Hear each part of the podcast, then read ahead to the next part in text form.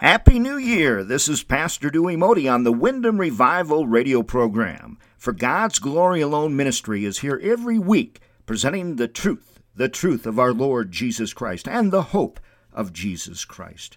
Happy New Year! You can find us at fggam.org, fggam.org. Last week I asked you, what are you going to do with the Christmas message? What are you going to do with Christmas? This week, I want to know what are you going to do, my friends, with the new year that the Lord is providing us all? What are you going to do with 2018? Someone once asked Billy Graham, Should I bother with New Year's resolutions? So, this is the exact question here. I've decided I'm not going to make any New Year's resolutions this year, the person asked Billy Graham. I've always made a long list of changes I plan to make in my life, but then I never keep them and I just end up feeling guilty. So why bother? Well, here's how Billy Graham answered that question. I suspect many readers have had the same experience. It's much easier to make a list of things we wish we would have happened to us, and much harder to actually do them. Even the Apostle Paul admitted that. I do not do the good I want to do, but the evil I do not want to do, this I keep on doing. Romans 7:19. Billy says, What is the problem, especially with the resolutions we often make at the beginning of the new year?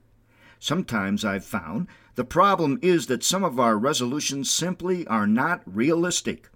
Instead, they are only wishful thinking, only wishful thinking, and they'd never come true, even if we had the inner strength to attempt them. Other resolutions may sound good, but we have no practical plan to carry them out and as a result, they fail. That is so true. So that is so true. Billy continues, but the deeper problem is within ourselves. We lack the inner moral and spiritual, the inner moral and spiritual strength we need to change our lives. And that's why we need Jesus, because only He can show us how our lives need to be changed, and only He can begin to change us from within by His Spirit. The most important resolution, Billy writes, is you can make as another year approaches, however, is this to open your heart and life to Jesus Christ and commit your life to Him. Don't waste your time on resolutions that don't ultimately matter. Resolve instead to live for Christ. Oh, what a wonderful thing it is to live for Jesus Christ. The Bible says, In him was life, and that life was the light of all mankind. John 1 through 4. Live for Jesus Christ. And the Bible says, In him was life, and that life was the light of all mankind.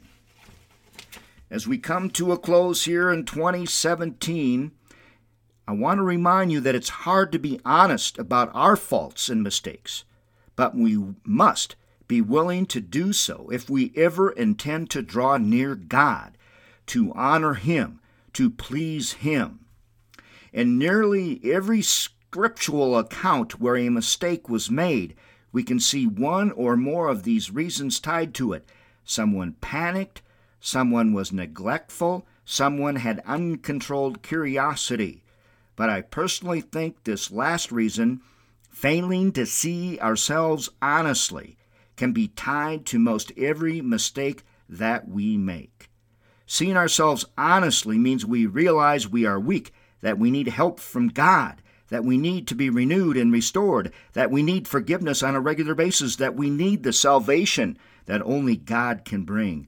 Seeing ourselves honestly will help produce humility and transparency in our lives. We know that David eventually became honest with himself and with God to the point where God said, He is a man after my own heart.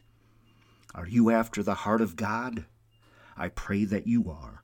Happy New Year to you. May this message bless you and your families and friends in the classroom of God every Sunday morning on this radio station. I'm Pastor Dewey Modi. My wife and I, Sharon, we wish you a very blessed Happy New Year.